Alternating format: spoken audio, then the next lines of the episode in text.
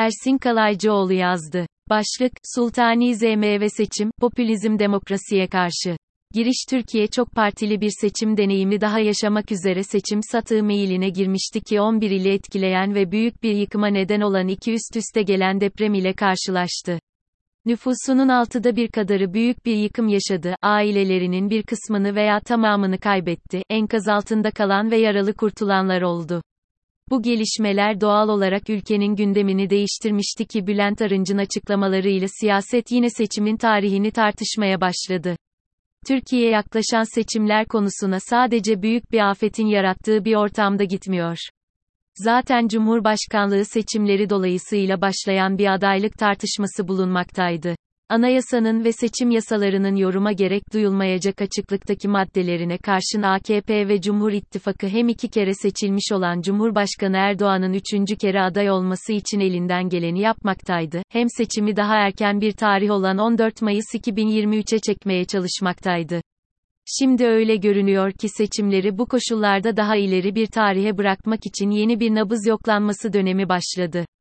Bu durum adaylıkla ilgili tartışmalarla birleştiğinde yine bir belirsizlik ve bunun doğurduğu bir siyasal istikrarsızlık dönemine girdik.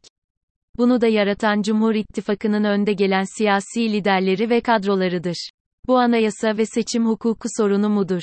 Yoksa, partizan siyasal çıkarların gereği, rejim pekiştirmesi, consolidation için girişilmiş olan bir siyasal mücadeleden mi ibarettir? Seçimler ama nasıl ve ne zaman? İktidarın hukukçu bakan ve temsilcileri olmayan tüm hukukçuların yaptığı çözümlemelerden analiz görüldüğü gibi seçimlerin zamanı ve kimlerin aday olabileceği konularında herhangi bir hukuki sorun bulunmamaktadır. AKP'li üst düzey siyasetçi hukukçuların iddialarının aksine Cumhurbaşkanı Erdoğan'ın 2014 ve 2018'de Cumhurbaşkanı adayı olarak iki kez seçim kazandığı ve 1982 Anayasası madde 101 gereği aday olmayacağı tartışılamayacak kadar açıktır. 1. Seçimlerin tarihini değiştirmek yetkisi ve seçeneği TBMM ve Cumhurbaşkanına belirli koşullarla verilmiştir. Anayasa madde 78, 116. Bunun dışında seçimlerin tarihini değiştirebilecek bir kararı almak yetkisi hukuki olarak herhangi bir başka kuruma verilmemiştir. Bunun aksi anayasanın tayir ve tebdili olacaktır. 2. Zaten demokrasilerde temel kural olarak seçimlerle ilgili her türlü yasal düzenleme yapma yetkisi de halk adına karar alan ve halkın temsilcileri tarafından oluşturulan yasama organınındır. Özetle, bu konuda iktidar partilerinin önde gelen hukukçularının bir hukuk tartışması yaratarak bir siyasal çözüm zorlamaya çalışmaları dışında, herhangi bir hukuki sorun bulunmamaktadır, sorun siyasaldır. Milletvekili ve Cumhurbaşkanlığı seçimlerinin anayasal zorunluluk dolayısıyla, dünyadaki belli başlı demokratik başkanlık rejimlerinden farklı olarak, aynı gün yapılmaya zorlanması nedeniyle daha da karmaşıklaşan seçim takvimi, 16 Nisan 2017 halk oylamasıyla yapılan anayasa değişiklikleriyle kurulan bir neopatrimonyal sultani ZM rejimi koşullarında yapılacaktır ve o rejimin sürdürülmesi veya sonlandırılmasına yol açabilecek bir içeriktedir. Oylama basit bir hükümet değişikliğinden ibaret olmayıp bir rejim değişikliği oylaması veya referandumu mahiyetini almıştır. 3. Onun için Sultani ZM rejiminin içeriğine ve onun ürettiği koşullara daha yakından bakmadan seçimlerin siyasal ortamını değerlendirmek olanak dışıdır.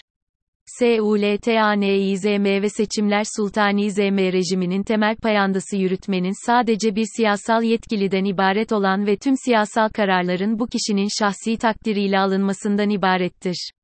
Burada dikkat edilecek husus yürütmenin bir kurumsal kimliği olmayıp, tamamen tek bir kişiden ibaret olması, tüm siyasal yetkinin ve iktidarın bu kişide bulunması, ama onun çok olağan dışı koşullar oluşmazsa, 4. Siyaseten ve hukuken sorumlu tutulamaması, yürütmenin hesap vermemesi esasına dayanmasıdır. Sultani ZM rejimleri konusundaki kuramı geliştiren Çehabi ve Linz'e göre, bu konumdaki hükümet uygulamada anayasa ile kendini bağlı görmez, iktidar için bir anayasa takiyesi, constitutional hypocrisy, söz konusudur. Sultani ZMDE hükümete göre anayasa iktidarı bağlamamakta, muhalefet başta olmak üzere başkalarına da iktidarın mümkün olsa da olmasa da yorumladığı gibi uygulanmaktadır. Nokta. Nitekim, seçimlerde adaylık ve seçimlerin tarihi konusundaki tartışmalarda anayasanın o kadar da ciddiye alınmasının gerekmediği, iktidar partisi üyesi hukukçular tarafından dile getirilmektedir. bizzat Arınç Anayasa'nın Tanrı emri olmadığını, dikkate alınmasa da olabileceğini ima eden açıklamalar yapmaktadır. 5. Yine Çabi ve Linz'in sultani zm kavramı ve uygulamalarında işaret ettikleri bir husus da bu rejimin hükümeti ile toplumun bağlarının zamanla daralarak büyük ölçüde liderin yakınındaki yakınları ile oluşturulan ekonomik ilişkiler ve siyasal patronaja dönüşmesidir. Bu durumda çoğulculuk zayıflayarak liderin sınırsız iktidarının kurulması söz konusudur. Bu ortamda yurttaş-devlet ilişkileri siyasal vatandaşlığın sadece liderin başarılarını desteklemeye, onun etkinliklerine destek verirken ona sahip çıkmaya indirgenmektedir. 6. Çaabi Velins, Uganda'daki İdi Amin, İran'daki Şahrıza Pehlevi, Haiti'deki Duvalier Sultani ZM uygulamalarından verdikleri örneklerde olduğu gibi bu rejimler halkın bir rol oynamasına fırsat verdiklerinde hedefledikleri popüler destek gösterileri düzenlemesinden ibarettir. Bu popülist törenler seçim gibi görünseler de birer plebisit olmaya yöneliktirler ve demokratik seçimlerle ilgileri yoktur. Pekişmiş sultani ZM rejimlerinde seçim sadece iktidardaki lideri olan kitle desteğini göstermek için yapılan gösteriler, törenler, ayinler içeriğindedir. Muhalefet partilerinin etkili olarak yarıştığı bir seçim yerleşik sultanizmin doğasıyla kolay kolay bağdaşmaz.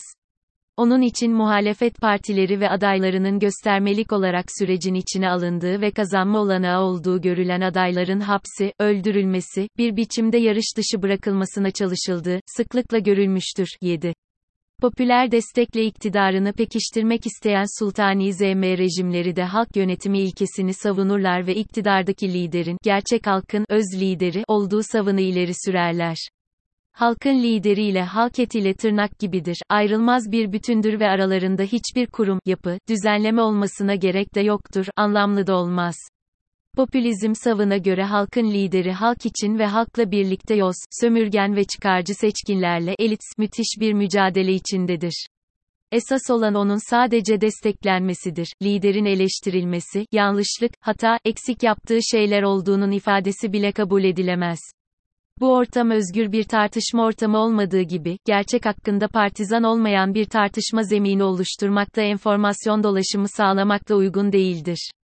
Dolayısıyla seçim yapılıyorsa, bu siyasal iktidarı seçmenin özgür tercihine göre belirlemek için değildir. Seçimler iktidardaki liderin halkın gerçek lideri ve kahraman olduğunu yeniden tescil etmek, onu desteklemek ve yüceltmek içindir, değiştirmek için değil. Bu içeriğiyle de demokratik seçimlerle uzaktan yakından bir ilişkisi yoktur ama görüntü itibarıyla sanki demokratik seçimmiş gibi görüntü verir.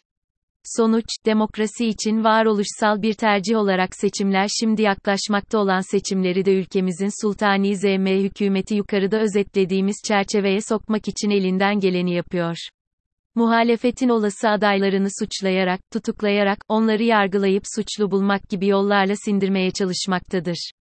Anayasa ve seçim yasalarında olmayan adaylık hakkını muhalefeti ikna ederek tesis etmeye, anayasa takiyesi içinde bir yeni seçime gitmeyi hedeflemektedir. Seçim mevzuatının dışına çıkılarak yapılacak olan bir seçimin meşruluğu nasıl saptanacaktır? Seçimlerin meşruluğuna gölge düşmesi durumunda, bunu peşinen kabul ederek seçime giren muhalefetin bu konuda yapacağı bir itiraz da olamayacak veya olsa da başarılı olamayacaktır. Demokratik seçimler demokrasinin anayasası ve seçim mevzuatına göre yapılan, adaylar ve partiler arası yarışla, seçmenin her türlü bilgi ve enformasyonu özgürce tartışarak yaptığı tercihlerine göre sonuçları belirlenen seçimlerdir. Bir benzetme yapmak gerekirse, boks bir spordur, belirli kurallara göre oynanır, örneğin bel altına yumruk atılmaz, rakibin kulağı, burnu ısırılmaz gibi, ancak bu kurallara ve onları uygulayacak olan hakeme uyulmayacak olursa, boks spor olmaktan çıkıp herhangi bir dövüş halini alır. Demokratik seçimler de kurallara göre yapılan bir yarıştır.